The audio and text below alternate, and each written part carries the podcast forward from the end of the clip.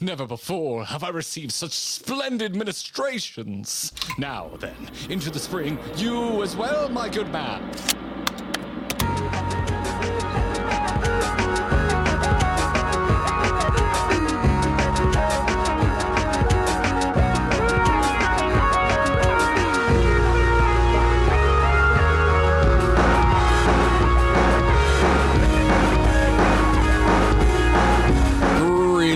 And welcome back. This is the Grinding Gear Podcast. I'm Garrett Weinzerl, here as always with my partner in internet crime, Kyle Ferguson.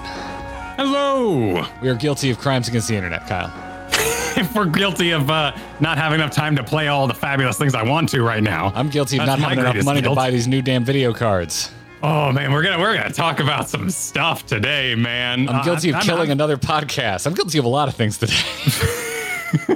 We can talk about that if you want. You know, I, I wasn't gonna I wasn't gonna put you on the spot for it. Oh no, nah, uh, this this year's been an emotional roller coaster for content creation involving me. That's yeah. what that is. That's what that's been. But a good one. A lot of a lot of growth. A lot of growth. A lot of new beginnings. Oh my god. Oh, it's terrible. Uh, but by the way, this is me being really, really honest with you all. This is not a bit. I'm very sensitive of all the Garrett Keeps Killing podcast jokes. Mm. It's kind of, kind of hit me in the feels. This last one was not entirely my fault. So. yeah, your your track record's speaking over uh, the reality of it. Yeah, yeah. Not, I mean, honestly, quite a few of them were not my fault. So. Dude, I've yeah, man, I've been I've been feeling a little nostalgic this week myself. I was uh, I was in there on the Battle dot net launcher, you know, hovering Why? over the Heroes of the Storm the oh. other night, thinking about playing a game. I went from I went from a hundred to nothing, sixty to nothing. What, what what speed should cars go when they go to nothing to in order to be impressive well, nowadays? Well, I mean, it's it's how quickly can you stop is what we usually measure, which is like braking distance. So okay, you know, okay, if, well, if I'm going to take all the fun out of your analogy, you need to decide how fast you're going, at what point you're stopping, and then the measurement between the speed and how long it took you to come to a complete stop is what you measure. Gone in sixty seconds. I was gone in sixty seconds, man. Like what? That, what a wild that's ride. Accelerating, but yeah, okay, cool. I was doing the C C L interviews. I was deep in the in sports, the esports business, doing analysis on the YouTube for Heroes Hearth, and then maintenance mode, and just like slam. And it's just been go ever since. It's been it's been wild. I've been hanging out on the Heroes of the Storm Reddit a little bit, poking around there, kind of seeing what they're talking about. Talking about same old, same old. You know, like exploring well, uh, what that's may have the happened. game. The game is same old, same old now, and it's going to yeah. be same old, same old for the rest of time.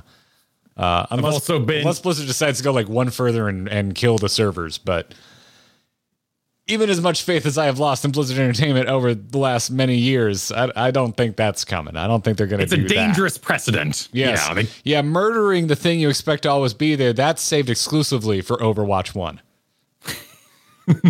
Man, what a mess. They just lost another developer too, their lead hero lead, designer. Yep, yep. Dude, I, yeah. Overwatch two looks I mean, like their that. job might be done, but they also, I think, said that new heroes are going to be tied to battle passes. So clearly, you know, still still a loss, that original vision and energy. My, my, my bias with Overwatch is that I do not care. It is not a game I particularly enjoy and have very little interest in. So with that in mind, my read on Overwatch two is that the business model looks like a nightmare to me.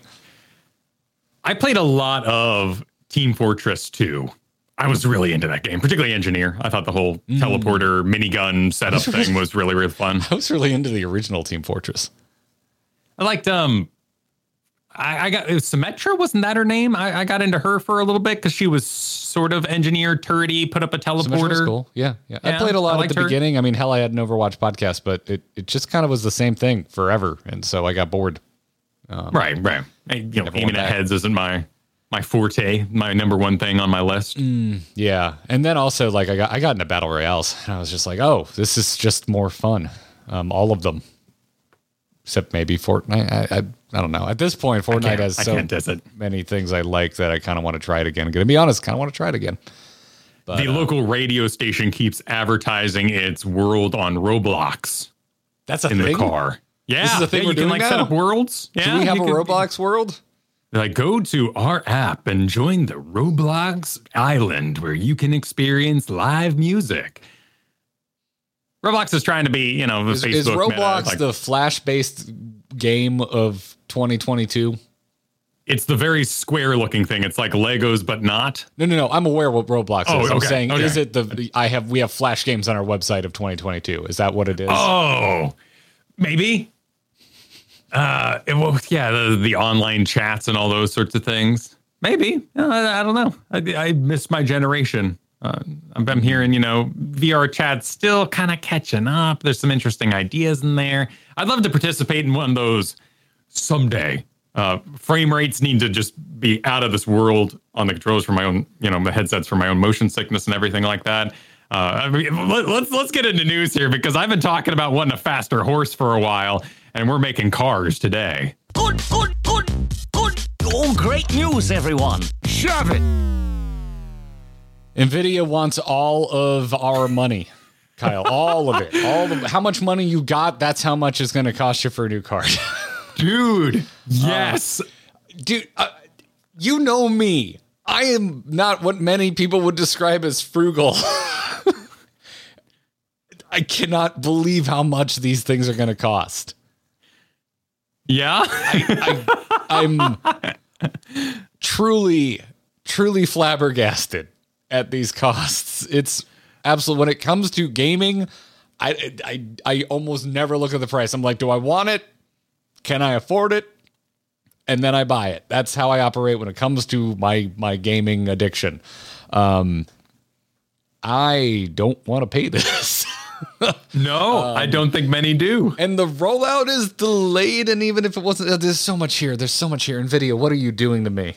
Besides, also, apparently scaring E V G A out of the market, which every single NVIDIA card I've had since twenty ten has been an E V G A. I love E V G A. I've only had a mechanical failure with them once, and they had me a new card in like three days. No questions asked. Actually, I, they probably were like, hey, run a benchmark or whatever, but they, they didn't run me around the like a hedge maze trying to get a replacement. And now sure. They're gone. And so anyway, if some, if you've been under a, a P C gaming rock, or maybe P C gaming ain't your thing, you're more of a console player, you're wondering what the hell's going on. NVIDIA, uh, the, the video card manufacturer, uh, is, is it right to call them manufacturers? They get like own the patent. And then there's a bunch of other actual manufacturers that buy the rights to actually make a card. And the fan on top of it. Yeah. It's, it's messy. It's yeah, messy. Yeah. I think calling other manufacturers fan adders is probably a little reductive, but whatever the case is, I like the dig. All you did was put a fan. All you did was put a fan on it. Um, whatever the case is, they've announced their new suite of cards, which you and I have been both like waiting for. Like you, even more yeah. than me. We, we talked a week or two ago about just how old your computer is, um, and I'm even feeling it on mine. But uh, yeah, NVIDIA had an event. They announced their new four thousand series of cards. I'm currently still rocking a two thousand series cards. Right now, you can go buy the three thousand series. That's what we've had for a few years now, a couple years. Wait. Oh, right. Never mind. Never, never mind. Never mind. Yeah, yeah.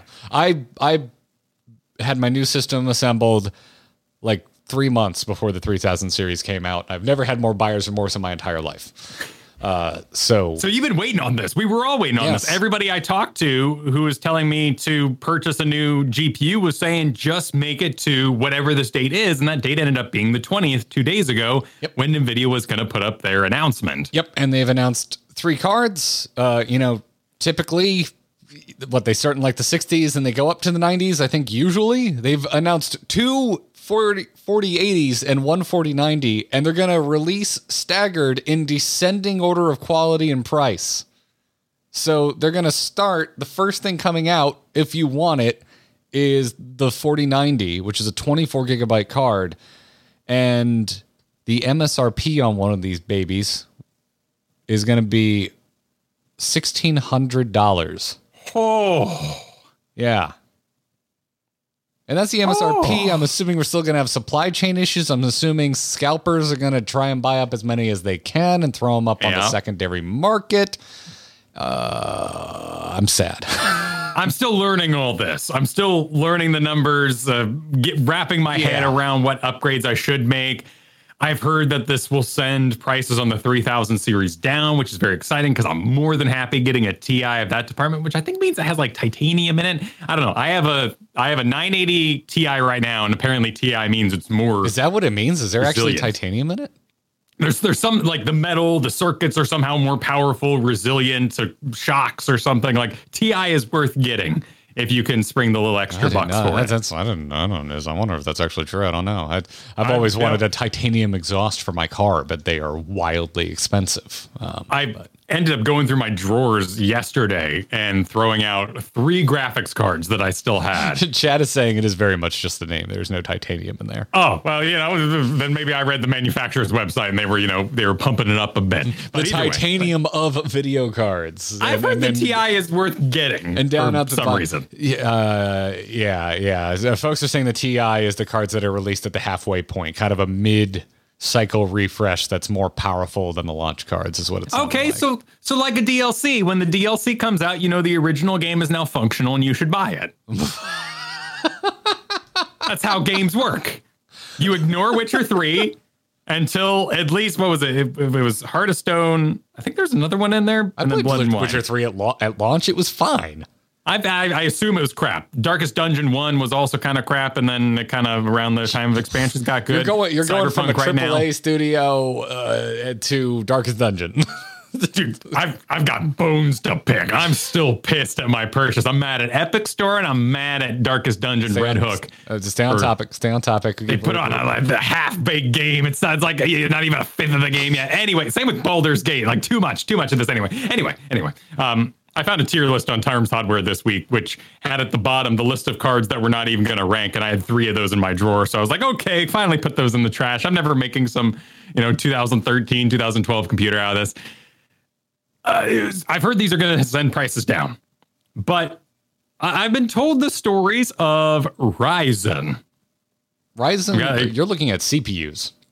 Are these C P Us here? These are C P Us. Okay. These are not G P Us. All the same. All the same. All the same. You know, it's uh, here for the live crowd. It's all the same yeah. as, as long as you understand that it's not the same at all and completely different. It's for different. my story. It's for my... Hang, hang on. We're, get, we're getting there. So what I've been told is that NVIDIA has been nefarious for a while. With the help of like Newegg, and everyone kind of got nefarious during the pandemic and the shortage. Everyone was getting kind of weird. And companies started calling them out, and YouTubers were calling them out, and some websites have adjusted, and some have apologized, and maybe changed their formats and whatnot. But NVIDIA has released these cards with shortage prices in mind, even though they might not have the shortages that exist anymore. During the time of that shortage, Intel fell behind. Intel got complacent, and now Ryzen and A M D stuff is catching up and may have even surpassed, or at the very least, it's equal to your NVIDIA Intel kind of chipsets. In like two thousand sixteen, I, I, when I was aware of this, I you I, did that for streaming. I hold to that for C P Us. Uh, I, I bought a uh, I bought a laptop uh, almost two years ago now uh, that has a, I don't know what generation Ryzen nine, but I can export videos faster on that laptop than I can on my desktop with a, with my Intel.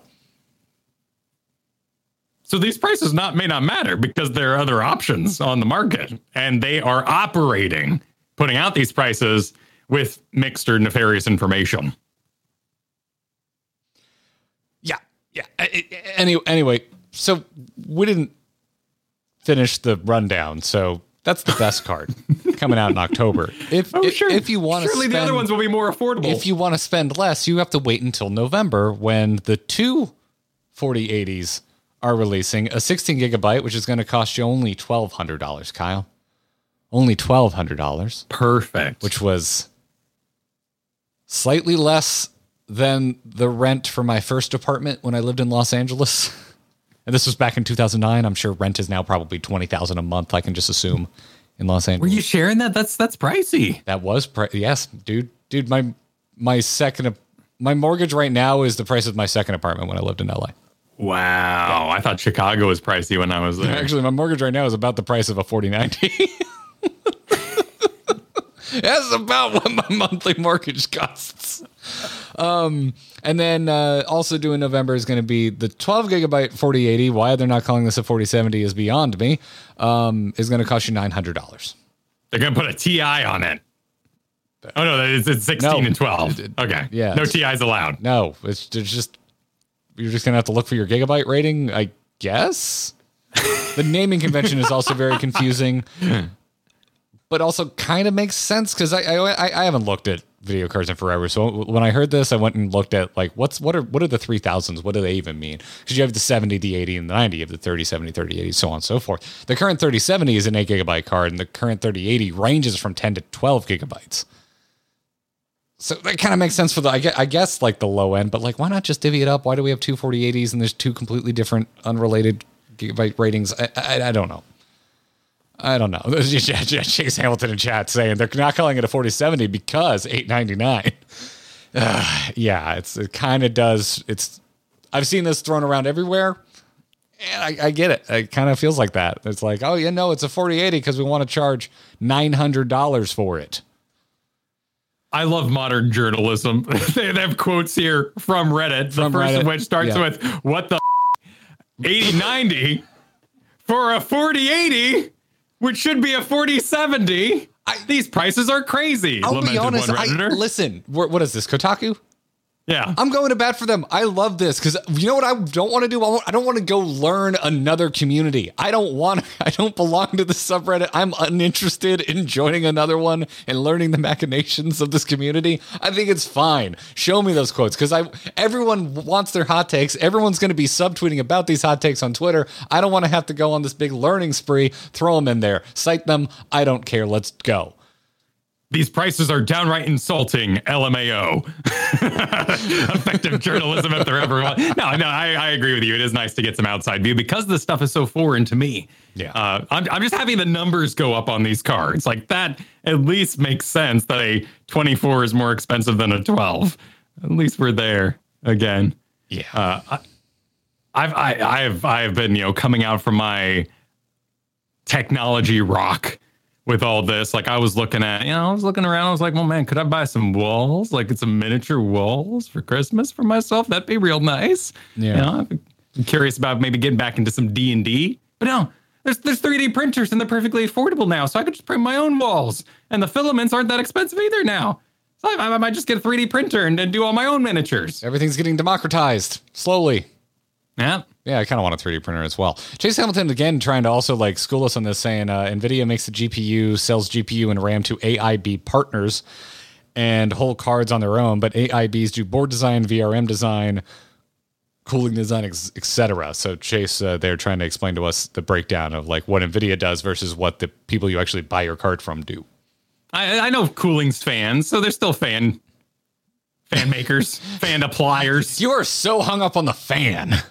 Known so fan fan, Kyle Ferguson. It's so confusing. It's like fifty versions of the same card. Oh, but if you're designing boards, if you're designing virtual RAM. They're, yeah, they're in there. They're doing stuff. Yeah, for sure. There's there's more to it. There's there's more to it. It's, it's Kyle, if I could go off about how many cars use the same engine and just because like my, my wife has a Toyota, but the engine's a Subaru, dude. You open that hood, there's Subaru logos all over that what? damn thing. How, why? Yeah, Toyota. Yeah, yeah. No, because developing your own engine is freaking expensive. Hmm. It's freaking expensive. How many? You know how many Jaguars oh, so why, have engine blocks that are Ford? Like that's why they're always sitting there with fi- the clay in Super Bowl. Like we completely redesigned, and the, the guy scratches off a little bit of clay off the top of the car. That is actually they how they through the wind tunnel. That is how they sculpt cars. Yeah, yeah. I know, but you're saying it's late. Like that's that's just body mod. Like that's just uh, you know we put the for yeah. the movie we yeah, put the, the guts car on the top of an old car. Yeah, think of it like your phone and the chips that are in there, or your your computer. Like it's same. It's this, this is. This happens on a lot of different places. And you ch- you change up the engine slightly, and anyway, I digress. Don't get me talking about cars. We'll be here all day. Um, everyone in chat is correctly guessing what car that is. So, yeah. Um, this this is this is just nutty levels of, of inflation. I get I get prices have come up. I don't know. I looked at a I looked at a receipt from the grocery store the other day. I wanted to vomit, but this this, this is this is a bit much. I agree. I agree, particularly with all the rumors of the surplus that's happening because they pumped out a bunch of cards to meet demand, and now they're trying to maintain those prices. Of course, you know, rumors, and the, the company isn't going to go forward and say, "Hey, we have a bunch of cards in stock, uh, but you can't get them." Or we're keeping that price high. Yeah. yeah. weather the storm until after Christmas is my completely beginner view on this predicament. Weather the storm until A M D comes out swinging with something that is near as good, if not better, for a lot less money. That's what I it like sounded like to me. Yeah, let's like do that. they're they're really just teeing up A M D to just come in and undercut them like a monster. Uh, which I'm hoping is what happens, because I don't think NVIDIA should be able to do this. You can get away with it, and I don't know. I don't want to get preachy. This sucks. This is dumb. So, hold out for Radeons, I guess, dude. See what happens. Well, you know who is preaching? Phil Spencer. Phil Spencer. That's, that's the transition I'm going with. It's oh, great. That's what you're going Ride with. It. You, yeah. Hey, Kyle, Phil Spencer still wants to bring Final Fantasy fourteen to Xbox. He does? That still is a very important insertion in this sentence. Why is that? Because he's already mentioned this. Th- he mentioned this three years ago. Oh, well, that, that, I play on a Xbox controller. I would welcome this. Yes, but you don't Why play not? on an Xbox, which is very also a very important distinction. Well, it's still an Xbox controller. It's not like it's exclusive, you know. I still click in the buttons to run as I set up. I still use my, you know, my my X, A, whatever's on it. Mm. You don't even. It's A B X Y, man. I, yeah, but not to be confused my, my, with the A B X Y on a Nintendo Switch, which are in completely different locations. My eyes are busy with the screen, and also I'm not playing on an Xbox, so the games I play are never prompting me to remember which button is which. So you know, it's just oh, up, down, side, red. I think Saints Row three was the first game I ever played on P C with an Xbox controller. And I remember being really impressed when I plugged it in and it was giving me Xbox button props. Dude, yeah, the downloads you had to do to get a PlayStation co- controller working on a P C were laborious. Oh, back Awful. in the day, yeah. I haven't done it now, but I hear with the newer ones from P S four forward, it's gotten a lot easier. Well, that was the big thing about PlayStation, right? Is that it was a computer. And that making video games for it was going to be way easier than the Xbox. That was one of the, the toted things I think when they were doing that, the console war. I think you've got that backwards. I don't think I do, uh, but I might. There was a lot of that going on with Xbox, especially with the original Xbox. And people were also jailbreaking the original Xboxes and just turning them into P Cs. Sure. It's a Microsoft product after all. So... Yeah, because that was the big deal. The old generation PlayStations. Again, that's like what I heard back in the day. I haven't participated in a console war in, I mean, really, I haven't been invested in one since like middle school with the original Xbox PlayStation and, you know, getting both magazines and really lining them up at Christmas time and seeing what I was going to ask for. Mm, yeah, same. As soon as I could buy my own consoles, I just I just bought them all. Easy dodge there, the problem? Yeah, I mean, I wouldn't get them all at once. I would stagger. But the first time I ever had all of them, it was three sixty era. And I like, I waited. P S three was the last one I got. I was like waiting for a good sale. And then I got in there. Um, but um, anyway, I guess this came up in a recent interview uh, with Game Watch, which I'm not familiar with at all. Uh, but they they brought it up. To which Spencer said, in quote, "We haven't given up yet. This is a commitment from both Microsoft and Square Enix to gamers, and we will continue to coordinate our efforts." But like I said, it's it's it's worth mentioning because they, they brought this up three years ago, and Final Fantasy fourteen is still nowhere to be seen on the Xbox platform. And so where did this story come from? This came from GameSpot. So GameSpot also grabbed an older quote from Yoshi P., from uh, the Final Fantasy fourteen team and Square Enix uh, talking about that there's there's just some like straight up like roadblocks for getting Final Fantasy fourteen to even work on an Xbox. Uh, the Yoshi P quote, and this is an older one um, from twenty nineteen that says, quote, "To play an MMORPG on Xbox, there are two regulations for Microsoft which stand in the way of making crossplay feasible. Unless these r- regulations are rejected, uh, there is no meaning," which is an interesting way of putting that. Hmm. Hmm. I wonder what the issue would be then. Yeah, they don't get into specifics about what those issues are. I mean, Yoshi P being short like that, you know, um, um, candid, sounds like it's an executive problem in some degree. Like he knows higher-ups maybe don't want this to happen, and Square Enix does seem to participate more in the PlayStation sphere of things. They You know, they're kind of into the exclusive, the PlayStation side of it. But as I guess if crossplay is an issue, I'm sure there's tons of issues getting crossplay available between the two companies because they want their, you know, exclusive little environments, their their Roblox islands. Yeah, chat is informing us. Some people are saying these Roblox are gone. Mm-hmm. Should be interesting. I would think GameSpot of all places would have picked this up and ran with it, but uh, everyone's just yelling and no one's giving a source. So. It'd be a great thing if the game works great on controller. It really does. The job design is enhanced by controller in a lot of ways. The mini game you play with your abilities and rotations works in a kind of four button format. And then you sort of excuse yourself to your D-pad, as it were, for your side cooldowns. I would not be excited to see World of Warcraft enter controller because it simply isn't designed that way. But Final Fantasy is. Just yeah. is. Yeah, folks in the uh, chat are saying these issues have since been removed, but it w- they weren't removed in time for Endwalker. But again, uh, listener beware, we don't have links for that. We're going yeah, and this was him talking here in two thousand nineteen, Yoshi P. So perhaps uh, this was the best source they could find to continue this conversation, or at least apply other links to their own articles on their website. Yeah.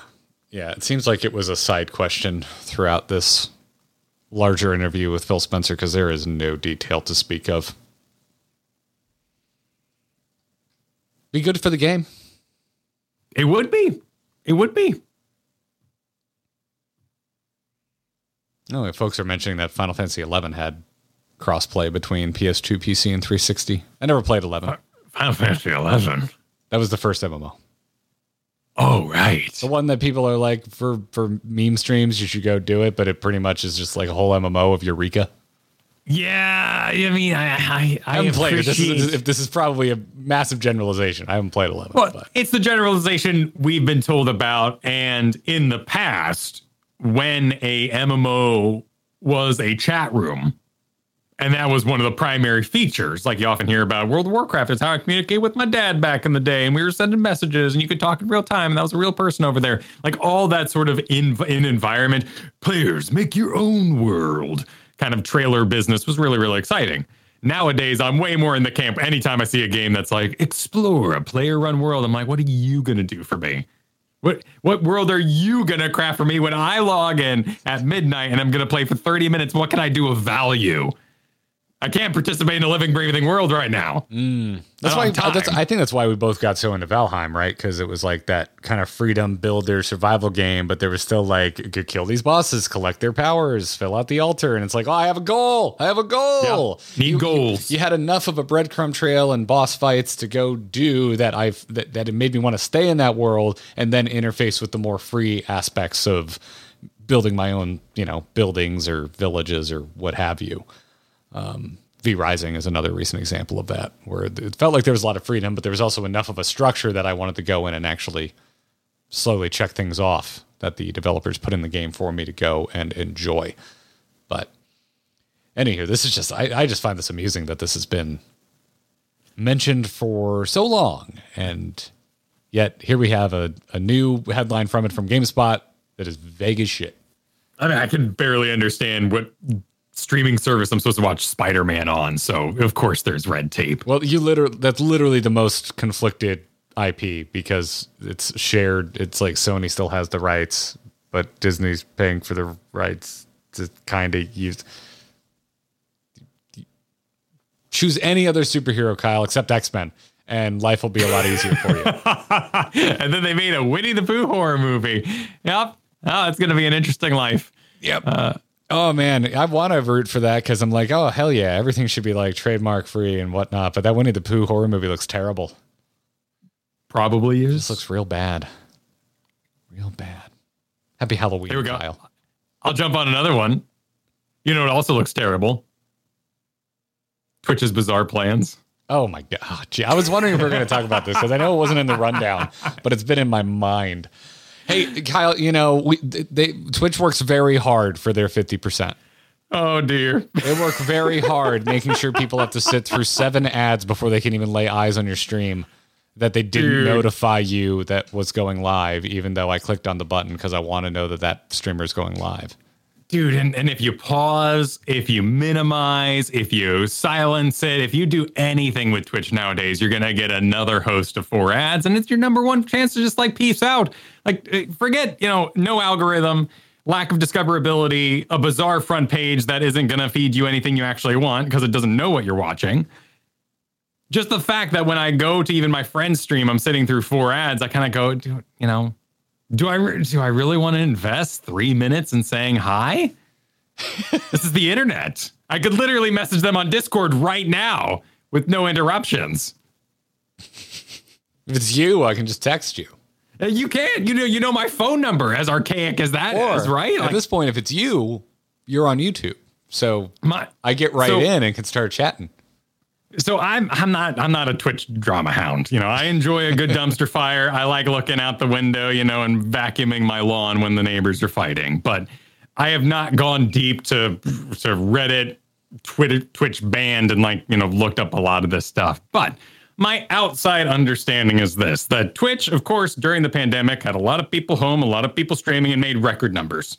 During that time, they said, hey, you know, we want to make a bigger ad cut. So we're going to increase the number of mid-roll ads, ads when you get there. A while ago, they took away that if you were a subscriber, you still had to see ads to the channel that you're subscribed to. The one that really irked me, really chapped me, was when I had to watch ads on my own channel, when I was logged into myself and check if I was live and functioning. I had to watch three ads before I could confirm that I had upload. Drove me bonkers. So during that day, you know, record profits, record profits, let's maintain these record profits. So now they are maintaining uh, a fifty-fifty split, which is not the current way of things. YouTube giving seventy-thirty. So when you buy a sub on Twitch, it's a fifty-fifty split for split for all the um, all the partners and all that sort of thing. But certain individuals have a better split, a contract that allows them to get seventy-thirty. So Twitch is saying, you know, for these big, big contracts, after you make one hundred thousand dollars, we're going to go fifty-fifty because we work hard. And plus, our servers are so expensive. You guys do not understand how expensive it is to run Twitch. We have to rent the server space from Amazon, and it costs us so much. Amazon, the company you're owned by? The company that you own. You own. You, you're charging yourself. You are literally standing there talking to yourself saying, I can't afford this from me. It's it's it's it's a hard look. it's it's a hard look. Along with the lack of discoverability, along with all these other issues, they're getting rid of hosts now. Uh, they're going strictly raids, which raids are a better system. You know, you, when you end a stream, you type slash raid, the person you want to raid, all your audience is transmitted over there. But they say they're getting rid of hosts, probably for server load. But some channels, you know, particularly like when, when I was heavy streaming on Twitch, I relied on Scott Johnson Frog Pants to bring me people at the end of his show. Or if he wasn't online, if people were checking if Scott was on, they would be directed to me. Like those hosts were incredible mm. in any sort of discoverability you had on the platform. And those are going away. Yeah. I like I like raids. I like raids a lot. Um, I would love something similar to that over on YouTube. Um, I mean, yeah, I agree. It, it's not all bad on Twitch. Twitch has some really freaking wonderful features. Um, like uh, to me, though, I just I, like I just I'm just sitting back and laughing because w- Twitch was useless for me. Tw- Twitch did nothing to help people find what I was doing on their platform. Um, And it was just, it was absolute night and day when we, when you and I decided, hey, let's, let's try, let's try out YouTube. There's so many other factors, which is not, not a quick conversation for us. Cause we also s- started covering a different game. Uh, we made videos for a while before we ever went live. So like, it was all part of our, when you and I decided we were going to start playing Final Fantasy fourteen together. Kind of. We originally went over there to just try doing like gaming news in a video format because we were getting into that as well. And eventually that turned into the Final Fantasy fourteen thing. So there's all these other factors for us. But the fact that after like, what, we were doing like Final Fantasy videos for like a month and people were like, you should stream this. We did a test stream with no cameras and we had over three hundred viewers. If I had three hundred viewers on Twitch, that would have been the best stream of my life. Yeah. Like, few times have gone over that on Twitch, but for like very specific reasons, like major milestone moments, and also like being like featured on like the Blizzard Entertainment launcher or something like that. Like I needed third party promotion of the stream to even come close to that. You and I just did a, a test stream and it had hundreds of people watching. So, and, and now it's just, it's just grown and it's grown and it's grown and it's grown uh, with streams where we've actually, you know, tried. We had a plan for what we're going to do. We promoted the stream ahead of time. We have cameras on, all that kind of stuff now. So there's a lot of different factors, but just to me, I'm, I'm one hundred percent hung up on just the, the complete and utter lack of discoverability on Twitch compared to how YouTube, just by the nature of how it functions as a platform, it is built around discoverability. Uh, yeah. Yeah. So I, I, I don't know. What anecdote do you want me to pop off on, Kyle? Cause, cause the, like on Twitch, like the fact that people follow our channel and then we go live and they don't get a notification. That's like number one. Like I give up. Like, what are we doing? What are we doing here? Mm. Someone literally hit a button on your platform saying they want to know when we're doing stuff, and you might, if you feel like it, let them know about it. It's interesting. Yeah. And this has been a conversation for a long time with any platform that's hosting media. Like yeah, you can make an account. Granted, you know, when you first start a YouTube account, there are limitations. I believe you have a limit on how large of a video you can post until you've reached a certain number, but still that's internet space. It doesn't, you know, exist in nothingness. The internet doesn't, you know, parse it out and everybody's, you know, contributing. We are uploading huge amounts of data every day to these websites. And it is kind of interesting just from the outside with no drama intact that a two hundred hour a month stream, someone who streams two hours a month, two hundred hours a month, that's a lot of months. Or, excuse me, uh, uh, my time. That's a lot of hours. two hundred hours a month. That's a lot of hours. Uh, Jesus Christ. Like, hold up. Well, yeah, okay, so you got a forty-hour week, right? So you're going above and beyond. You're working five-hour or five-week yeah, months. If you're, if you're trying to, let's go with a four-week average, that's fifty hours a week. That's more than a full-time job. Well, that's what Twitch wants from you. Like, that's all their systems For are about getting you. one thousand bucks.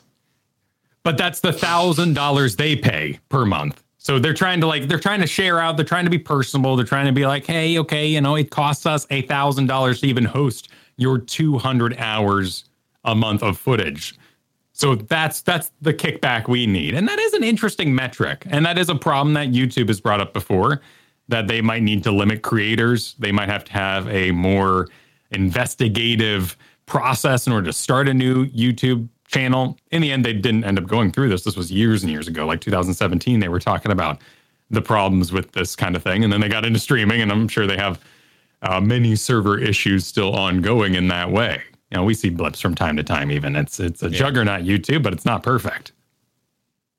Yeah, I don't know. It's it's it's weird. It, to, to me, it, it, everyone's having an emotional reaction to this because of the tone it's being delivered in. It's, it, it it feels like Twitch is patting themselves on the back, and it's I, I it, like if if you know, to take the, the jokes and the laughter and just kind of ripping on this aside, like I think this is a this is a failure of marketing. And their advertisement cut is awful. And that's been their strategy recently, is just up the ads, up the more ads. Yeah. That's the best way we're going to make money. And they give so pennies, yeah. pennies to the content creators making the content. D- d- however, to be fair, uh, we've tried running ads on live streams on YouTube, and it's also abysmal. It is also. It is, it is, it is not worth uh, interrupting our stream is not worth the income uh, that you get from running ads. You just don't make that much. Um, and so at least for us, like, I don't know, we're, I, I don't know. I, I don't watch a lot of other streams, so I don't, I don't know what it's like on YouTube, but like, I think we're, we're probably lucky. We have an extremely, uh, engaged audience, and like everybody, like, I'm not just trying to like blow smoke for people watching this live right now, but y'all support us. We, you know, we, the memberships flow, we get a lot of super chats. And like, so like that, that when we did experiment with ads, it was just like, what's the, what's the point? Everyone supports us enough already. And, and we get such a, a pittance from running ads. So that's something that that's something that I think YouTube and Twitch equally struggle with, which is giving any sort of ad share, uh, revenue. Now YouTube's pretty decent for the videos when it comes to ad share or ad, like the ad, ad revenue share, but that's its own kind of separate thing. which makes sense because a live stream is way less crafted. It's live right right now, so you never know what's going to happen. I bet if I was an advertiser and I'm sitting here with all my, you know, energy juice money, and I'm thinking to myself, hmm, how can I safely advertise my product? And someone said, well, you could be in an, a live stream right now. I go, well, maybe I'll go on the V O D afterwards. Like, you process it, you let me know if something horrible happened, and then you can put my energy drink on there, and I'll be done, and I'll be good. Yeah. But it's it's getting weird. Like, uh, I was watching Red Letter Media yesterday, and they do, to play into the algorithm and what helps host an ad, they do like a five-second screen of darkness, just complete black. Yes. And you just sit there and you go, did I... Which we started doing. Do it totally wrong? Works. Yeah, it ours does isn't work. As long. We, we don't do that. Long. Ours do, is really tiny. I think I do. I think we do like twenty frames, uh, and we upload thirty frames per second. So we should probably make it bigger. You know, in all honesty, it should probably be about uh, these Red Letter Media size. I feel like it works yeah. though. But if you're if you're on the outside, what happens is you can tell YouTube where you want to put ads. You can say, hey, like this would be a great place for an ad break, and it goes. Mm, however, it's visually interesting. There's like lots of colors flashing on screen, and there's music sound that seems bombastic. We're not going to serve an ad because we don't expect the viewer to engage with it. And, you know, imagine your old car ads that come in in like twenty percent volume, which needs to be regulated. That's still an issue on the internet. They haven't done that regulation like they did for T V back in the day. You, it goes, no, this, this is too exciting. Your video is too exciting. We're not going to put an ad here because nobody's going to recognize that the ad is functional and removed from your video. They're going to think it's part of your video, and we don't want it. For the most part, right? It's not a perfect system, but yeah, that's that's how YouTube, like you, you can, I could load ours up with ad markers of where we think an ad should be served, and YouTube is still going to take the reins and be like, we agree with you on this one, not that one, not that one, not that one, we agree with you on this one, so on and so forth. It's like there is an algorithm at play, even with just when it wants to serve an ad. Um, but it seems manageable. So if you ever see a fade to black and you don't see an ad, maybe you're running ad blocker or whatever, you know, no judgment. We've all done it. Or you were recently served an ad, so the system says we don't want to frustrate the viewer yeah. by serving you too many ads. Yeah, there's, there's all sorts of things at play there. Uh, also this week, Twitch banned gambling sites. This is really deep. I'm, I'm That's not its own thing. At it, all an it, expert to talk it about banned this. Banned unlicensed gambling sites. Right. Yeah. It's But there was also like viewer trading going on where like people were sending viewers over to sign codes and like use different like they it was getting nefarious and it was getting weird, and their biggest streamers started threatening to strike, and Twitch acted after pressure. The whole thing is strange. Twitch in the news, everybody. It's um you know, we're just, we're one example, but I think leaving Twitch is the best thing we ever did. Like, this I agree. Is not me being hyperbolic. I truly believe that. It is insane, the growth we've seen over the past year. It was intensely hard. But again, too, like that is, this is me trying to be simple about it. When you really think about it, it's like we changed games. We moved on from Blizzard. We got into Final Fantasy fourteen, and we moved to YouTube. That all happened around the same time.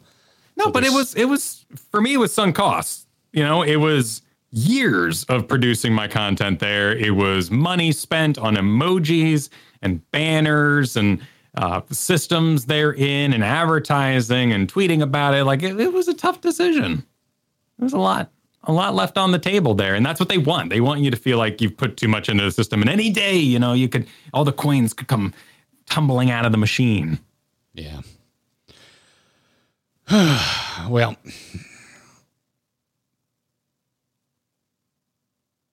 I blue screened. Coins coming uh, out of the machine. It's like, well, let's talk about where our coins come from, Kyle. Okay, yeah, yeah. The day of great segues. Let's yes, do it. You, dear listener out there in podcast land, or even you folks watching live right here on our live YouTube stream, if you like what we're doing, if you ever thought to yourself, I want to support these two dorks. I support these two dorks. Clearly aren't getting paid enough from their ads on YouTube. It's actually pretty decent for a video, but not for the stream. Um, we have a Patreon, uh, which you can go to by going to support our bromance dot com. Normally we threaten you. So this week I'll say, if you do not at least just go take a look at support our bromance dot com. Uh, we're going to increase the prices of our uh, Garrett and Kyle branded video cards by five hundred dollars. Yes, we're going to pretend there's a podcast shortage. We're going to paywall our podcast. And we, you know, we work extra hard to serve these podcasts to you. Yes, we we work so hard. We work so extremely hard. Um, we some we we do actually. It's yeah, we do. We do actually. A lot of, we both spent all day, all day Tuesday finishing that edit for the Wednesday video. It oh was my huge. God. It was well. Holy we made a documentary. Crap. We literally made a documentary. Yeah, that, was, that would have been divided on Disney Plus into four episodes. Yeah. Yeah, we haven't. It's been a while since we literally cut a video in half, and I was like, "You take this half, I'll take this half. We'll see you at the end of the day, buddy. See ya." Yeah, we went for it. So, anyway, uh, if you like what we're doing, you want to support it, check out support our bromance dot com. That is our Patreon. We also have uh, YouTube memberships if you prefer that, particularly if you want emojis or whatever. But we have all kinds of uh, different tiers over on Support Our Bromance. You can even give as much as you want. You can completely customize um, how much you want to support us, and you can cap it. You can all do kinds of. It gives you full control over there, and we've got some bonus episodes of the podcast for you, and you won't hear ads like this one promoting the, the Patreon. So go check it out. Thank you for the support, everybody. And uh, now you want to you want to take a quick break, Kyle? Oh yeah. All right, back from our break. Let's get to uh, let's we're bringing back Trailer Park this week. Yep. Mm, yep. Mm-hmm. Kyle, Wrath of the Lich King Classic is right around the corner, and like an hour before we went live, there's a new Wrath cinematic on the official WoW channel that has never existed before today, but apparently it's made from a fan channel, a YouTube channel called Hurricane. Interesting. I'm unfamiliar with, but if you go to the yeah. channel, it's a lot of, uh, I would say, high effort WoW machinima. But I've only seen a, a hot second of this cinematic that they're using to promote the return of Wrath of the Lich King with, with you know, Wrath Classic. And uh, it's pretty. So I assume this is someone who hasn't burned the bridge yet. Like Carbot used to do a bunch of these before any sort of release. Now Carbot has definitely burned that bridge. Very different style. Very yeah. different style. But yeah, yeah. This looks like it's done with in-game models, but like uh, high, high, high resolution textures and and lighting uh, yeah. engines that do not exist within the game itself. But you look at the models and it's like, that's that's a Zeppelin model from World of Warcraft. That's an orc. That's an undead. These are WoW models, but the way this, this channel renders everything, it's extremely high fidelity. Yeah, they put kind of the film grain, like your Mass Effects would, over everything. And uh, you're right, I, I don't yeah, know. There's how also they just went more up detail, like the that's a, that is not a WoW ground texture, for example. No, but but look at that, look at that gnome's nose. Like there there's clearly some tomfoolery going on in there in post. Like they yeah. are enhancing this with a digital prem. They did they didn't like go through and re-art into high fidelity all the various armors. No, but for, for the, when I when I saw the opening shot, I was like, "Oh my God, Blizzard made a whole new whole new damn thing." And then I you know watched it a little bit deeper. I'm like, "Wait a minute, this is in-game models." But this is a great. This is really cool. I really like this cinematic. It's, it's the kind of cinematic we like that shows units doing unit stuff. It is a embellishment of what you will do in the game when you play. Um, It makes it I, does make me wish this is kind of how Wrath Classic looked. That they went in and actually visually updated it. Oh, that'd be cool, because this is like in my mind what what playing WoW looks like. It doesn't look this good, but in my head I'm, my imagination is translating it to dude to well look, look at the cyberpunk craze. Like people, there are videos, guide videos that were made years ago now that have millions of views just this week as people are getting into that game. And people are talking constantly about, yeah, I played Cyberpunk on release, but I'm going back and playing now. It all means way more to me. There's characters, there's locations. Uh, everyone made fun of like, yeah, it's a beautiful city, but I spent half my time, you know, hanging out in some warehouse. Well, the anime's full of warehouses, and now everyone cares about being in a warehouse. you, you, you bring that with you. And I think this, it is a very pretty production. It's something uh, that has happened to me in Final Fantasy fourteen. Cause you know, when I started playing it, I had, you know, no deep seated fandom for the world or, or, you know, for its story. But now that I do, it's, it's, it's like, I'm like, I put a lot of thought into the armor I'm wearing. Cause like this sword I saw a boss use and I love it, and that armor, I know where that came from and it means something to me in the realm of the game. Um, so that's, that's, that's when I know that a game's got its hooks in me, is when I start thinking about that stuff. And I'm a, I'm a fan of it for, for the game itself. Um, this is a cool, this is a cool ass trailer. Yeah. You know, doing a little, little outsourcing. I don't know how I feel about that these days after Heroes of the Storm, you know, got, uh, outsourced. Then again, you got like Hearthstone getting card art from artists without putting them on the payroll. So it's a pretty common practice. It's extreme. But, well, that kind of stuff is that's that's. I mean, that's what Wizards of the Coast does. You know, I've I've worked yeah. on, on on tabletop games in the past, in my past life as no, a full time graphic designer. There, there's a cognitive divide though, because we used to praise Blizzard as the team of artists that create these things, and now you know we have, have to be like, well, let's take that credit. You know, kind of divert it to this other YouTube channel because that's actually who did the work here. I, I think this is the kind of time where it's perfect, right? It's like they already did it. They already Blizzard already put their stamp on it, like back when Wrath was new. And now I, I think because it's a re-release of the game in its cl- in quote unquote classic form, that's I think that's absolutely when you can do this kind of stuff.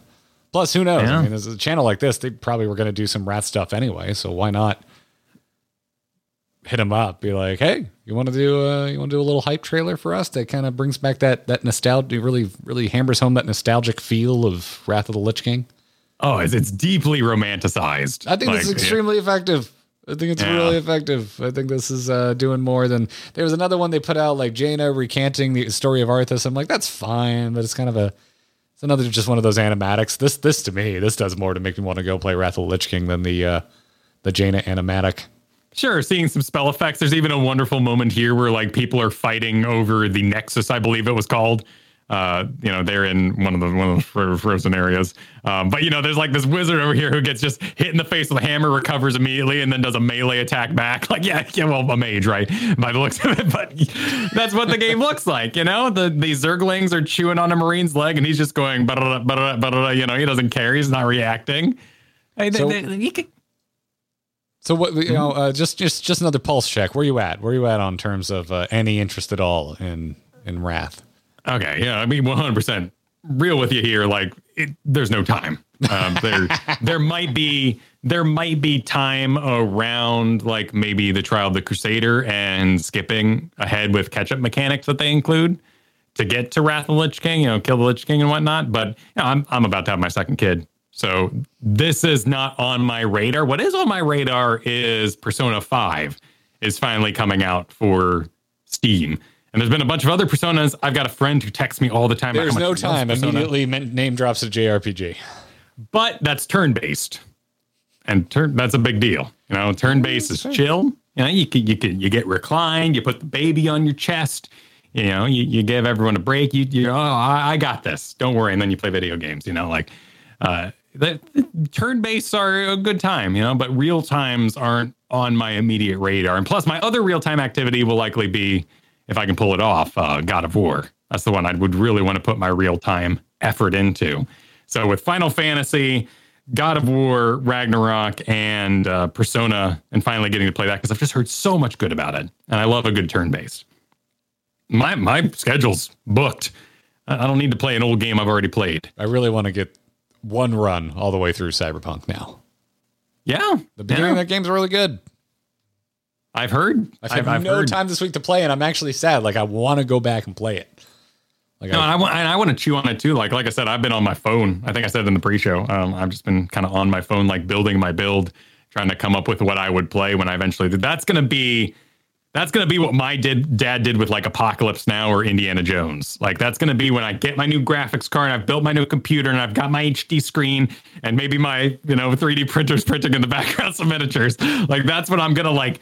Put it on, get my frame rates all figured out, synced up with my screen, my graphics to full, and Cyberpunk will be my, like, bam, like my Christmas vacation, put it in my eyeballs, I'm in the future now sort of event. I'm sure there's better games for it than that nowadays, but that's the one I'm... I do not want to see Cyberpunk buggy, which is what it's been so far. I've heard great things so far. Uh, a little bit T-posing still, but things are getting better. But I want that thing to be gorgeous. I don't want to have to lower anything. I don't want to have to mess with shadow quality or... Yeah. Yeah. In that regard, I'd say I've seen bugs. Uh, I've seen a lot fewer bugs than I'm used to from, say, playing a Bethesda game. No. So uh, it, yeah, yeah. It, I think it's more immersive ruining for Cyberpunk because of the sales pitch they get, did, of course. I mean, they got sued over that. Um, so we're all aware that they falsely advertised their their immersion. The thing I'm really excited about is that in the Phantom Liberty expansion, they've said they're doing a rework of the police system. And I know it'll never be full Grand Theft Auto, but they brought up the Max Tack, I think it's called, that was featured in the anime quite a bit, and they're working that into the game, and that's what I want. Like I, I, I want to, you know, accidentally hit a pole and have flying tanks after me. Okay. Then I'll be immersed. Okay. All right. All right. Well, so, I'll, uh, I'll poke uh, you when my, I'll poke you when T O C drops in Wrath of the Lich King. Yeah, my, my vengefulness, like my anger at Wrath of the Lich King as a product, it, it, I'm not making a statement by not playing it or anything like that. So we have an M M O you know, in our life already. Yeah, and and, and you've you know, you've worn me down a bit. You know, I, I am nostalgic. You've got a lot of pure love. I just really you know? want to clear I C C again, and it would be sure. awesome if I could do it with my buddy. Well, it's the same thing as like D and D. You know, they're they're like when I get you to play or whatnot. It's it's not like you're insanely passionate and D and D is this huge part of your life, but when you got someone who's just I'm gonna you know for me I'm gonna speak as you kind of like pure of heart about it, you get you get excited, and that's how you are about Wrath of the Lich King. You just have such a purity, a joy of that experience that, you know, it's intoxicating. It rubs off. It's my favorite classic M M O experience. Solid, solid little trailer they did. Uh, it's, a, it's a great fan piece. More of this, please. Yes, yes. Make the game look like this. Well, that'd be too. Oh, I want to play like, a World of Warcraft that looks like this. This looks so good. It's it really gives me some serious uh, Heart of the Swarm vibes. Yeah, particularly when you know they're sieging the P V P zone it's in this trailer. Oh, I played so much. I love back in the day that trailer, man. I got my I I ran it into the ground. You know, I bought my collector's edition. It came with a mouse pad that had the Ultralist charging down the street. Like that thing is gone. I've thrown that thing away. Um, but man, I love that Heart of the Swarm. Everything. Mine's back here. So oh, it's right here. Wings of Liberty was the superior video game. If I, if I move that, I'm going to lose a bookshelf. And that old, like, kung, kung we used to do in trailers a little more. Now it's kind of, you know, gone by the wayside. But, oh, all those Reaper noises. I, I love that time period. Yeah. Well, rad. Well, you want to take some uh, questions before we wrap this episode up? Absolutely. Let's get to it. Hello there. Hello there. Hello there. You can send your emails to feedback at start grinding gear dot com, or if you're supporting us on Patreon or the YouTube membership, we've got a dedicated channel for questions. Just go to the members only section of our Discord. Feel free to add us too. Answered some questions immediately when they added us this week because it wasn't like necessarily for the podcast. They just kind of had a question. Hit us up. Harry's going to start us off. Wants to know, what are your favorite Ghibli movies? Hmm.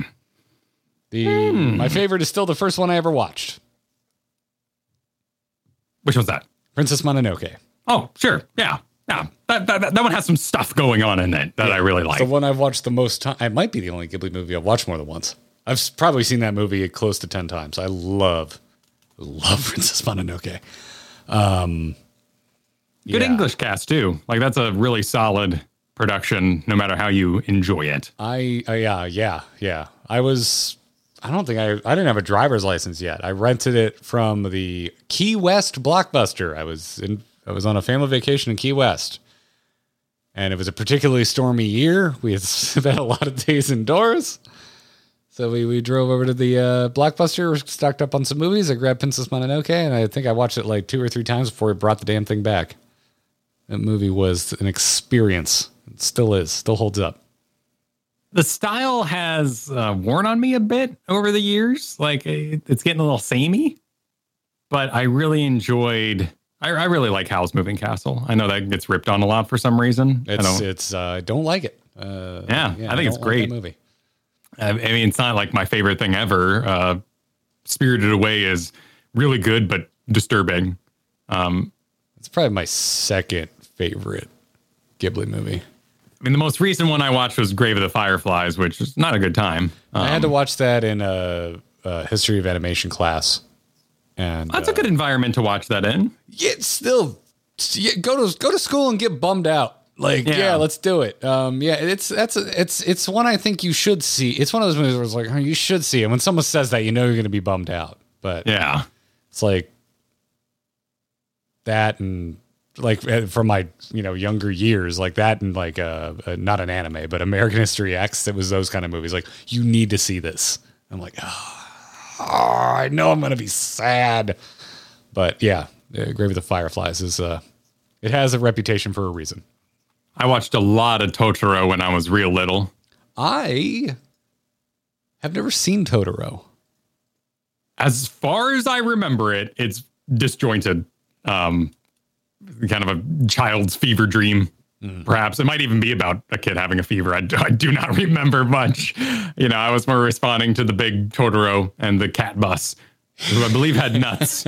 The cat bus had nuts. I believe and, it did. It, yeah. Is it a cat bus? Oh, yeah. Yeah, it is. It's basically, yeah. Yeah. Uh, I haven't seen any of the modern stuff. Um, I guess there's Earwig and the Witch, the Red Turtle. I I guess I haven't seen anything since Ponyo, which I saw in theaters. Yeah, I haven't seen that either. Um, yeah, I haven't seen any of the new stuff. Uh, oldest thing I've seen is, I think, Porco Rosso. Is that before Grave of the Fireflies? Uh, Grave of the Fireflies is listed as the second thing they did in nineteen eighty-eight. Oh, okay, damn. Okay. I thought uh, after Castle cool. in the Sky. Then there was Kiki's Delivery Service, which is also really solid. Solid fun movie. Once, but it was like in a social setting where you're kind of like talking over it. Mm. Yeah, it's a it's a well beloved for a lot of people. I think I've uh, not a lot seen of... a lot of Ghibli films. I'm looking at a full no. list right now. I'm like, wow, there's a lot of these I haven't seen. I need to catch up. And and um, Spirited Away is one I saw recently. Last year was the first time I saw it all the way through. My my roommate watched it all the time in college. Like, it was just so it was just always on. So kind of felt like I had seen it, but uh, but last year was the first time I like sat on my butt and watched the whole thing start to finish. That movie's insane. I love that movie. It goes places. It has a it has a fun journey. Well, fun isn't the right word, but it, it goes on a journey. There's I think a lot it is to fun. See. I think it's fun the way a, a dark see. or like like before they Disney-fied fairy tales ways are fun. Yeah. You know, I like that old Hansel and Gretel. It's not that old now, but, you know, I like that movie, too.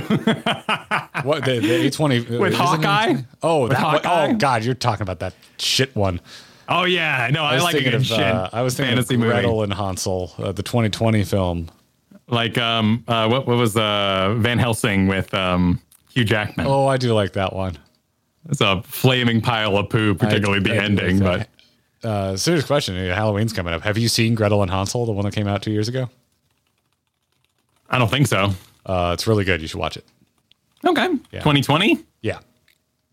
yeah. Yeah. Oz Perkins directed it, and he did another one of my favorite, like, uh, it's an A twenty-four horror film, uh, The Black Coat's Daughter, which is deeply disturbing and very well made. Uh, Gretel and Hansel is disturbing, but not as bad. Um, it's more of a, of a P G thirteen than an R, but I actually don't know what they're rated, but just uh, Gretel and Hansel's a little more accessible, I think. Oh, wow. This is a, a dark movie just in terms of uh, palette. Yes. Yes. But it, Which, uh, I, I love the look of it. It's so well shot, and the sets are really cool. Speaking of dark palette, um, I did see that leak that came out for Diablo four. That was around this last week. Big leak. I didn't. I saw the uh, G T A six leaks, which yep. looks like an early game. Like, not yeah, much to report home there on. Diablo four was very much the same, you know, all over it said development copy, do not share, do not share, like on the screen. You know, there, there wasn't much to gleam through. The buildings were intensely square and everything, but that game did not have much color in it. No, I mean, the, the demo I played at the last BlizzCon was, Jesus, it was uh, twenty nineteen. Um, I mean, it damn near looked black and white, which I kind of yeah. liked. It was just, it was oppressive in its darkness, and it was kind of cool. It really distinguished itself from three in that way. Yeah, it seems like they're trying to pull from Diablo two kind of notes. Diablo two had uh, some interesting zones. Uh, I, I think Diablo three did zones better. Like, yeah, it was the the Desert Act, but you did an oasis, and you did the underground temple sort of thing. Diablo two had a lot less to show in that way in terms of just level diversity and tile sets. But if, I, I think it was an hour of footage. I kind of skimmed through it, and there wasn't much to see. It was That's the kind of game of like, I, I kind of know enough what the experience is going to be like that I just kind of want to experience it myself. Yeah. Because to me, it's just going to come down to just how satisfying the moment-to-moment gameplay feels. And also if that battle pass somehow ruins things. Of course. For being, you know, a little standoffish with, with recent Blizzard stuff. But Jack Lee wrote in and wants to know what the most cringe movie we've ever seen is. What do we consider the most cringe movie we've ever watched? I'm curious where you're going to start with this. Independence Day Resurgence. Oh. It's one of the worst freaking movies I've ever seen. I think that movie should be scrubbed from history. Wow. Yeah. Yeah, that movie is oh, dog okay. shit. Okay, now where I would go with, uh, I, I was going to go with like forty-year-old virgin. Like straight up, you're meant to be cringing. I mean, that's the goal of the awkward. movie is to be like yeah. cringy comedy. I like that movie. That movie's fun. So so you're, yeah, so so you're you're kind of going with just like a movie that had potential and uh, hurt you to sit and watch. It's, but that came out in twenty sixteen. This It's the last time I wanted my money back from seeing a movie. I so seldomly feel that way. Yeah, uh, Independence Day Resurgence is, I think, the worst movie I've ever seen, uh, and part of it is the, is the cringiness. Um, what's his name? Guy that plays Data, Brent Spiner. They hung that poor guy out to dry. They put in way more of him than the movie needed, and it's one of the worst pieces of acting I've ever experienced. Yeah, and Brent Spiner can act. I got, I have no axe to grind against Brent Spiner, but someone somewhere along the way watched his five minutes of screen time in the original Independence Day and thought that was hilarious. Let's fill seventy-five percent of this movie up with that. And it's I mean, horrible. Some of it seems to be of his own design. Like back in the Star Trek Next Generation shows, uh, he repeatedly seemed to push for more screen time, and the Data episodes grew and grew, and he, he, he couldn't always pull them off, to be perfectly honest. Uh, so I, I don't know how much, like, was he listed as producer on Independence Day? He I, might I have, have no been. idea. All I know he is he might have self-inserted. I'm, I'm very rarely embarrassed for actors. I was embarrassed for Brent Spiner. I felt oh, uncomfortable no. watching him on screen. Um, I felt the same way. Of, I don't know who the actor was. Did you see the first Suicide Squad movie they made? God, no. Let me pull no. this up. This is a twenty sixteen one, the one with uh, Jared Leto Joker. Um, not who I was embarrassed for, by the way. Jared Leto knows exactly what he's doing, and he is responsible for his own actions. Um, uh, who was the bad guy? Suicide Squad twenty sixteen bad guy. It was like an ancient evil that possesses this woman. Naturally. Enchantress. Who played Enchantress? Enchantress actress. I felt so bad for her. Because all she's doing is gyrating for the entire movie. Gyrate as in like, you know, much. doing the possessed thing? Yes, but like, too, like just like too sexy. much. I, it would be if you could see what was going on. Like they like speed ramped it and there's effects and they literally, the only thing they gave this poor actor to do, they just had her just dance all over the place and then speed ramped it for like the whole movie. And it just looks horribly awkward. Uh, didn't to me, it just didn't work at all. That was like the only other time I can think of. I felt like kind of embarrassed for an actor. You know, I felt that way about, I believe it was uh, Stephen Lang. Uh, Stephen Lang played Colonel Miles in Avatar. You know, the badass, right? The badass commander who, you know, ends up, it wasn't really betraying, but, you know, going with the piloting the mechs and yelling about stuff and cigar in and oh, you're talking yeah, about did. Avatar, Avatar, not the bad Shyamalan. Yeah, yeah, Avatar, uh, Avatar. Okay. Uh, two thousand nine, James Avatar. Cameron. Yep, right, yep, right. Did a great job in that. Like returning you know, really, to theaters tomorrow for some reason. Well, why not? You know, you release Star Wars. It's great. Build hype. It'll make a lot of money. You know, H D, whatever, whatever. You felt bad for Stephen Lang in Avatar. No, no, no. I, Avatar. Uh, uh, he would. He did great in that. So I expected him. Uh, two years later to be great in Conan the Barbarian with uh, this would have been the, oh, the Jason reboot? Momoa. Yeah. The rebo- yeah, and that movie he was, was bad. Dude, he tried. The like the sets were decent. His costume was a little too like cosplay-y and plastic, and the metals kind of like constantly moved on his face. Like he really gave his all in being the campy bad guy, much like uh, Jeremy Irons in the D and D movie, but it was just so flat. And they edited it poorly. They lingered on him too much. Like, that would be my cringy performance. I remember being and kind of I do excited not blame for that because I've only seen a handful. At some point, it'd be fun for us to do a watch party of the original Conan because I know you love it. I've only seen bits and pieces of it, and I just thought it looked old. I would be the cringy one there. I'd be the one like staring at you the whole time, doing like the. Uh, is I'm all for it. I'm all like, for it. I, I want to do. I, I really love. do want to. Do, we, I know we talk about watch parties all the time, but this is probably the top of my list for watch parties I want to do is the original Conan the Barbarian, because uh, when I ended up trying to revisit it, I, I was I was I was an insufferable teen or maybe early twenties, and I was like, ah, this is like old and crappy. Um, But I remember being weirdly excited for the twenty eleven reboot of Conan because it was like just starting to get into Jason Momoa because of Game of Thrones and all that shit.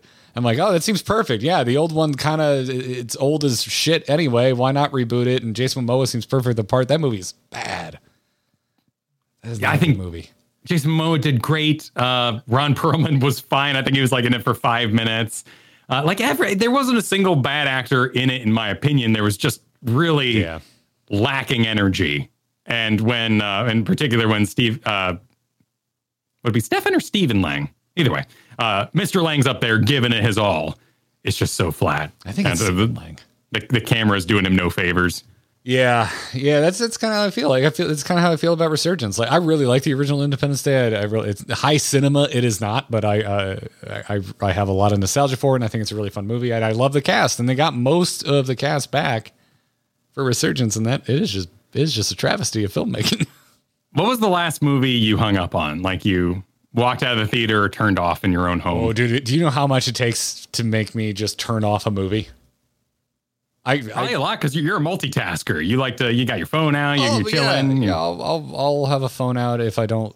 Really, that's it. That's all I'll do. That's all I usually do for multitasking is if I don't like something, I'll just like be, or I'm mildly interested, I'll be on my phone. Um. I don't think I've turned off a movie since the live action Last Airbender. I think that's the last time I turned off a movie. I saw that in theaters. I was determined to get my money's worth. I stayed uh, just uh. hoping around every corner it would be improved. I may have turned off Conan the Barbarian.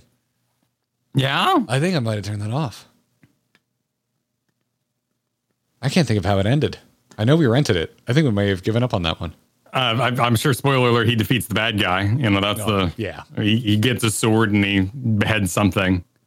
Yeah. Uh, I, I think I, I believe I watched it a couple times, like trying to like it, because I really like Momoa, and I thought he was a really solid Conan.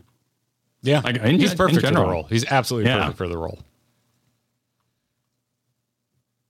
Yeah, I'm, I'm struggling. Probably some Netflix thing that I'm not even... Probably, yeah, well, yeah, if you... Yeah, when they're just originals, you know, they're throwing them in your face. Give them yeah. a shot, turn them off. Yeah. Something like that, but like actually went and grabbed a movie kind of a thing. Oh, man. Yeah, no, nothing. I'll tell you what the opposite was. I watched Jaws in four K this week. You know how I, I think this, I don't think we talked about this on stream or on the show proper, but we talked about it either in a pre-show or an after show. Um, I've, I've fell down the rabbit hole of wanting to learn about if it's worth getting four K physical media. Turns out very much is if you get into the nerdery of it. Even if you're watching a four K stream, there's so much compression going on. And a lot of times when you get the physical media of it, especially if they did a good job, there's a lot more care taken into the transfer of everything. So I bought two four K discs because I got a P S five. What launched this off is I've had my P S five for over a year and I learned, I just learned it can play four K discs. And I also, uh, late last year, finally got a new T V after like twelve years, got a four K T V. So I bought two discs. I bought Jaws and I bought The Good, the Bad and the Ugly. I have never seen The Good, the Bad and the Ugly and I haven't watched that one yet. Oh, okay. I've I'd never seen The Good, the Bad and the Ugly. My dad, big Western fan. Somehow though, I've never watched a Western with my dad. Um, but you and I both like Red Letter Media. They did a review on The Good, the Bad and the Ugly. And uh, I watched that. And I saw some of the shots and the cinematography in The Good, the Bad, and the Ugly, even though I haven't watched it yet, just from what I saw in Red Letter Media, gorgeous. I must watch yeah. this movie now. And they were they they went off about the four K transfer. Um, so then I went and did some digging. Jaws comes up on a lot of lists of like four Ks you must have. Because apparently they did a really good job with the transfer over huh. four K, did a lot of cleanup. I think they, you know, they went back to like the original film negatives and everything to do this, and holy shit. Oh my god, dude. Jaws, the physical four K release of Jaws is gorgeous. It's so pretty. So yeah, I watched Jaws over the weekend and uh, the making of Jaws over the weekend. And now, Kyle, if you want to talk about Jaws with zero prep at any point in the next month before this falls out of my brain, I am full of so much useless Jaws trivia. It's a great movie. I love the pacing. It, it Jaws is a sick movie for me, like yeah. one that you put on. It was, you know you're going to fall asleep because you've seen it too many times. I was so obsessed with it as a kid uh, that my my parents like special ordered a V H S of it because this was like the nineties and you just couldn't find it anywhere. There was nowhere you could go buy a copy of Jaws, and they were so sick of renting it from Blockbuster that they ordered one in the freaking mail. And it was the first widescreen thing we ever had, and we were all very confused as to why there were bars on the top and bottom. And uh, yeah, I forgot how obsessed I was with Jaws. Like, okay, is, how'd the shark hold up? I, I think it holds up great. It's a practical thing. Like even even if your practical effects look kind of old and busted, like it's still a thing that's there. It's real. It's believable. Even though you can see the you know the the joint on the jaw where the jaw opens. Like, yeah, that's what I'm seeing in this trailer too. It, it, it, to me, it doesn't matter. It, it doesn't freaking matter. Like that. Like the, a doll's eyes, dude. The cat. That movie. It's like a perfect script. Like every scene moves the story forward, develops the characters. It's so tight. It's such yeah. well-defined three-act structure. It's so good. The cinematography is beautiful. Of course, I watched the making of, so now I'm like, oh my God, they were hand-holding old-school film cinematic cameras to try and get around the fact that everything was moving all the time on these boats. Ah, uh, it's so good, man. It's so freaking good. Jaws is my uh, Planning a Monster of the Week movie that I watch when I'm planning D and D. Oh, put it on the background. Yeah, it's done me well. Like, yeah, I've had I've had some rocking some rocking sessions. Makes sense. It, it I, yeah. I didn't never realized how much of it transfers over to Jurassic Park. There's so much in both those movies where you don't see the monster. You just see what the monster is affecting or the aftermath of the monster. And oh, Poltergeist as well. Yeah. Like all those old Stephen King, Stephen King, um, uh, Steven Spielberg. Steven Spielberg movies yeah. just have uh, have that energy. There's there's theories that like he he wanted to make movies for his kids when he started having kids, and so he wanted to back away from the hyper-violent kind of horror aspect. But there there's an energy in that what, nineteen seventy-five to nineteen ninety-five era for Steven Spielberg. Yeah, yeah. Uh, the, the making of the making of it is so dry. It's it's just dudes being interviewed in chairs, and every once in a while they got some B-roll, but oh, it's some of the most interesting humans alive just giving their takes of working on a nightmare movie. Like it starts off in the beginning, Spielberg's just like, I probably wouldn't do this again knowing what I know now. It's, it's just right. like hell production. Um, but man, I love I really love the movie. I've compl- I hadn't watched it in probably over ten years. I forgot how much that was like a formative piece of media uh, for me. But yeah. Anyway, that's the opposite of Independence. Yeah, not cringy at all. No. Yeah. Sam Yee, you know, keeps this theme going. Wants to know what our guilty pleasures are, whether it's T V shows, games, or music. You got anything? You got anything? You're. Well, uh... I got. I got to delve into this a little bit because uh, I don't. I, I don't feel guilty about what I do anymore. That's fair. Yeah, yeah. In my younger years, I would like apologize. I really like rom-coms. Um, And that was something I used to feel shame for. I just don't care, like you said, anymore. Yeah. Um, growing up, uh, you know, my teen years being big into into like punk music. Uh, you know, when I hit college and Lady Gaga came out, I love Lady Gaga. I used to apologize for that. Be like, yeah, I like Lady Gaga. She's an incredible freaking musician. Um, I think her shit is crazy good. Um, yeah, I don't know. I'm trying to think of like what's. What I like that's like truly embarrassing. uh, I got nothing. I mean, I mean, I, I've, I've got like, yeah, the things I, you know, don't want to admit. Like I love a Cheeto and sushi night. That's one of my favorite comfort things to do. Cheeto and sushi? I get, yeah, I get, I order sushi and I go pick it up. I, I love eel. Get a bunch of eel sushi. And then I finish it off with a big bag of Cheetos. Just down you, the end of the crunch, crunchy do, kind. Do, do you? Is it one like then on the other? Of each do you other. mix yeah. them? Do you stick no, no, Cheetos no. in your California roll? No, no. I, I get the Cheetos. They're separate from the sushi. I eat the sushi first, and then I have at the bag of Cheetos. And you know, I feel a little, I feel a little weird about that. You know, finishing off, uh, you know, thirty dollar order of sushi with a bag of Cheetos for two bucks. Yeah. But it's how I like to do. It's how I like to fill up at the end of the sushi. Yeah. I don't know. It, I still really enjoy the original Pokemon anime. That's something I feel, I do feel like I'm too old to be enjoying it as much as I do, but I love Indigo League. Mm. I could watch Indigo mm. League at any time. I mean, there's, there, as a family man, there's stuff I watch alone at night. Like, you know, I any Monster Girl harem anime I check out, I hang up on ninety percent of them because they're frankly majority bad and too much fan service and no story. But some of them have been cute. I have a little love story in there. Mm. And I like those. The romance so in I, Cyberpunk, like, it, it got me, man. I love that. It's good romance. It ended up coming together for me. We'll, we'll, we'll do like a spoiler cast. I need to finish, uh, it. I need to on, finish it on the Patreon about it, but we'll, we'll we'll we'll talk. We'll talk. I got I got two episodes left. We'll finish yeah. it probably this weekend. Um, yeah, and there and like we were talking about during the break, um, you know, there's there's animes that I might not recommend because they start weird or they have weird scenes in them, but overall the product's good. Oh, I just got so it. For, things- I got it for music. It yeah? just popped. I still like unironically love Limp Bizkit. Okay. Yeah, okay. Like that. If I, oh man, if I'm on a long road trip and it's like two hours left and I gotta like, like wake up, like that shit goes on and the volume goes up. Mm. Yeah. Mm. Yeah. I, I still unironically enjoy Limp Bizkit. Uh, my punk friends, uh, who still give a shit would judge me. I love Good Charlotte. They get no respect in the punk. You know what scene. Does kind of make, I think make fantastic. Me feel kind of lame. I, I have, I have lit my gaming station, which is also my workstation, in, you know, retro wave colors, the the pink and the blue. It feels a little little embarrassed to admit that, but I, I love the color scheme. I think it looks beautiful together, and I love pretending I'm hauling ass through Miami when I'm playing video games. I am also a fan of the uh eighties Miami Cocaine Party palette. That's, that's yeah, I'm a big it's fan. A beautiful palette. I and love turquoise, pink, purples. Uh, I have a the fanciest car I've ever owned, and I can customize the interior lighting, and it is currently set to turquoise and pink. Yeah, it's a good look. It, it's a good look.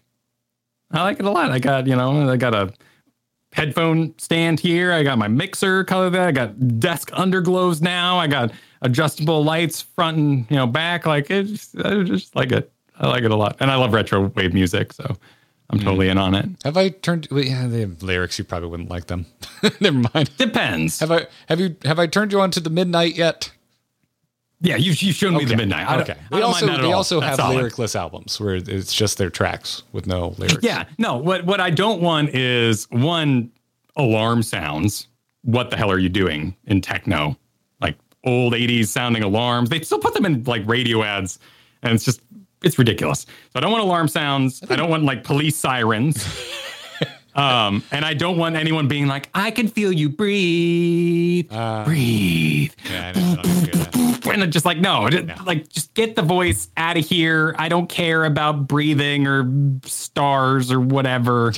Um, but I, you know, I don't mind it. Like I, there's, there's one retro wave song I play all the time that has quotes from Blade Runner. Like I, or like the moon landing. I eat that shit up. I love that. Uh, my, my but to, uh, of that stuff, Carpenter Brut is my favorite, but that's not a, it's not a guilty pleasure. I think Carpenter Brut's pretty well respected in their, in their genre, but yeah, yeah, I don't know. I'm not really embarrassed about anything anymore. Let me tell you, if you're listening and you're younger, it's wonderful when you get there. It is. Well, the internet helps too, because you know, you can you find, find anybody who likes the same weird shit you like. Right. You're not as isolated as when you were younger and you had to be like, hey, do you play Dungeons and Dragons? They'd be like, Dungeons and Dragons. Like, oh, I messed up. I messed up. I shouldn't have brought this up.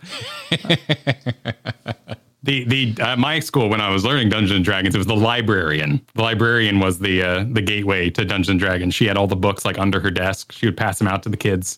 Uh, she would help you build a character oh, on her computer. Yeah. yeah, she was badass. Oh, yeah, Kyle's librarian. Yeah. Is this in Albuquerque? Yep, yep, that was Albuquerque, New Mexico. Oh, I'm the librarian. Had all had all the goods. Still working my way through um, my my rewatch of Breaking Bad. I am seeing so much of your high school. It's, it's extremely amusing now that I know that that was the high school you went to. Not the librarian one, though. Not the librarian one. I figured that this was yeah. probably younger than high school. Yeah. Uh, Drogon messaged a while ago and wants to know if there's any chance we can get a sub or Patreon goal to have John Jagger make a special guest appearance on either YouTube or the podcast. John Jagger yeah. has an open invitation We don't need to make it a sub or a Patreon goal. Uh, the, really, the problem is I think John, I don't think John can do stuff during the day when we record this. No, but we might be able to catch him a little late. Um, it'd be up to him. He he streams a lot too, so that'd be his own personal time we'd be pulling away from. But yeah, I've, I'll message him today. Open invite. He's in chat right now yelling at us. So yeah, yeah. Let us know your schedule, man. Yeah, I'd love to. One hundred percent. The whole uh, the whole core crew, I would love to have on the show. We should just do a big crossover event. Absolutely. I'm going to disappear for a time coming up. It's so, you been know, there's, too there's long since I've talked to any of them. Scott, Bo, or John. Yeah. John and I D M sometimes, but yeah. And we're coming to the end of our like four year D and D campaign. Man. It's uh it's gonna be emotional. I'm gonna I'm gonna weep, you know. I love Varel the Lizard Man. We've been through a lot together. It's good stuff, man. Get Patrick on. Yeah, I miss Patrick. I haven't talked to Patrick in a while. Yeah. Next time, if we ever need to talk Destiny, we need to bring Patrick on. He is. Oh, is he? Is that is that where he's at right now? The big big Destiny fan. He goes in and out of Destiny a lot, and I know he's he's really big into it right now. Okay. And obviously, Overwatch as well. If we ever feel like we're shitting on Overwatch too much, and we need somebody to balance us out with Overwatch love, we need to bring Patrick on. Okay, maybe Overwatch two. That'd be a good time. Actually, yeah, I'll talk to him. Counter us out a bit. That's a good idea. Yeah, yeah, we should do that. I, I miss Patrick. Uh, Mythos Midnight is going to close this out today and said, do you two record your videos on a video call where you can see each other's faces? If so, uh, are the other person's face where the camera is, or are you both just practiced at talking to the camera? So this came up in our I Discord. Do a lot I, of it here. I, I already, I sent some photos that kind of show my setup in response to this, but I love, I love talking shop. So I figured I'd pull this into the podcast. Um, cause I don't know what your setup is, Kyle. No, I don't have any. Um, when I stare at the camera, I stare just at the camera. So if you check, if you catch the podcast live, you'll see a lot less of me looking at the camera because I'm chilling with you yeah, on my same. side screen. Same. And we're looking at a long show notes doc of all the crap we want yeah. to talk about on the podcast. Um, but when we do our YouTube videos, um, I do have a teleprompter. So I've got my D S L R sitting inside a glass enclosure for a teleprompter. And I have this tiny little four by three computer monitor mounted to it. That's just, as far as my computer's concerned, it's a third monitor. And so I can put whatever I want on that screen, but I don't put you, Kyle. I put, um, I usually have our notes on the teleprompter. So while I'm reading notes, I'm looking at the camera. That's how I cheat. But when I'm, if I'm trying to look like I'm addressing you, that's just me being a baller. Yeah, no, that's just, this is me just staring at a camera. Um, There's a lot of cuts, particularly when we're reading notes for the YouTube videos or reminding ourselves, or sometimes I'm actually watching clips while we're recording to get the exact line I want to mention. And then I look at the camera. Yeah. I don't so. think we're perfect. If you watch our videos, our eyes no. dart away because usually I want to make sure my hair hasn't fallen in a stupid direction, which the longer yeah. it gets, the more that happens. Yeah, there's a good chance of that. This is the longest my hair's been since twenty ten. It looks good. You're looking good, man. It's, get, it's getting to that point. Thank you. I'm, I, I'm, that makes me feel good. I'm very self-conscious about my hair, and it's been at that awkward, oh, you're growing it out phase forever. That's yeah. what everybody who's growing out their hair wants to hear, by the way. Oh, are you growing it out? Mm-hmm. That's what everyone wants to hear. You might as well say, oh, you look like shit. But I jump. I don't think they mean that. You know, some are genuinely finally curious, starting to feel yeah. like a part of me as opposed to this thing I'm fighting against. So, yeah. Chris Major says Garrett's one shock of gray away from being an amazing Solace cosplay, and my hair is longer than his at this point. That's true. I think we've we've gone beyond true. the Solace. Solace a little longer than the Brendan Fraser, but still looking good up there. Yeah, no, it's a, it's um, it's a lot of staring at the camera, but I think, I think it does well. We hear some good notes on the videos that people feel invited into the conversation. That you know we're talking to them, that they're getting to be a part of it. I also like you know two chairs facing each other, you know three camera setup. Whenever There's, we see each other again, and obviously we're going to record some stuff together whenever that happens. That's how I want to do it. I want to freaking look at you, like have a conversation yeah. with a real human being in the same room. I haven't done that in so long. It so. takes practice because the two of us are used to internet delay. So when you and I do record something in person, we keep being like, oh, are you done? Oh, no. It's weird. I'll make sure to emote like I'm about to explode out of my own skin with something I just have to say. Perfect. Yeah, yeah do what uh, Tasteless Artosis used to do. They used to have hand signals when they wanted to talk. They'd like tap the desk or have a thumbs up. Oh, I didn't know on that. The side. Yeah, they had like a whole uh, I've been language. watching them recently, too. I, I I caught up on the last season of G S L, and I think the final season of the year just started up, which I need to start. G S L's been great. StarCraft when two, they, still my favorite esport. When they used to do it, they may not anymore. They may just be so in tune, but they would um, point at themselves, or they'd point at you. Like if uh, if they were drinking water, they'd be pointing at you, and then they point at mm. themselves when they had an opinion, and the, that opinion would become as if drinking more water wasn't enough of a symbol that I can't talk right now. Sure, sure. But, you know, it was more of like a keep going. I don't have a point on what you're saying.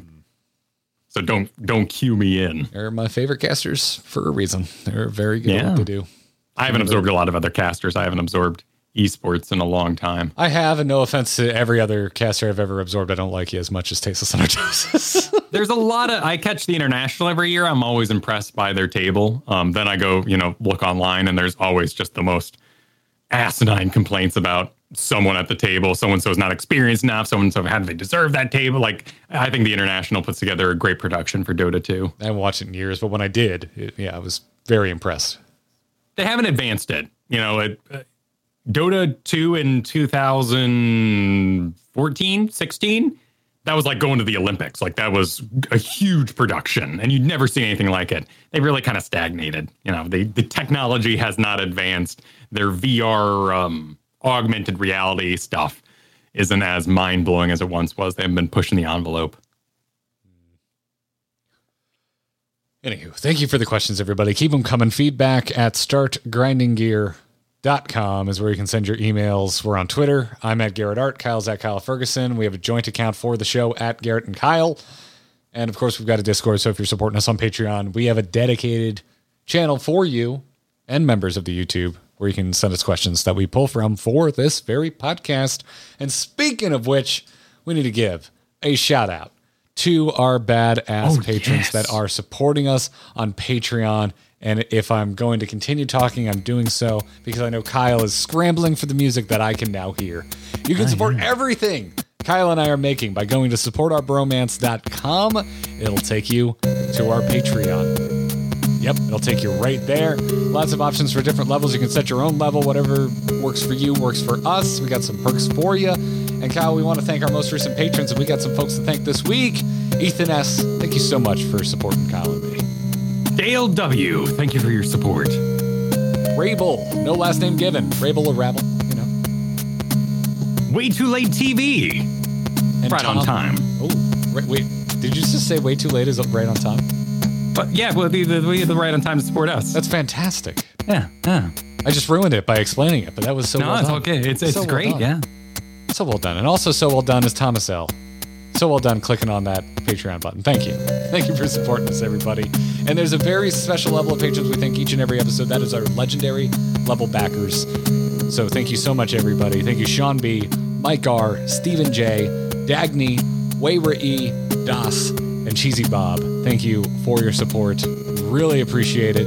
Endless thanks. If you want to join that tier, all the info is at support our bromance dot com or any tier.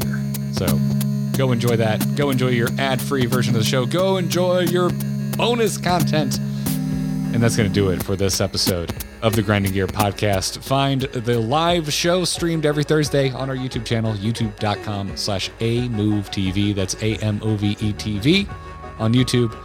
And uh, basically everything else we do is on there, too. You can see our Wednesday videos, links to our second and third channel for clips and full stream V O Ds. It's all on there.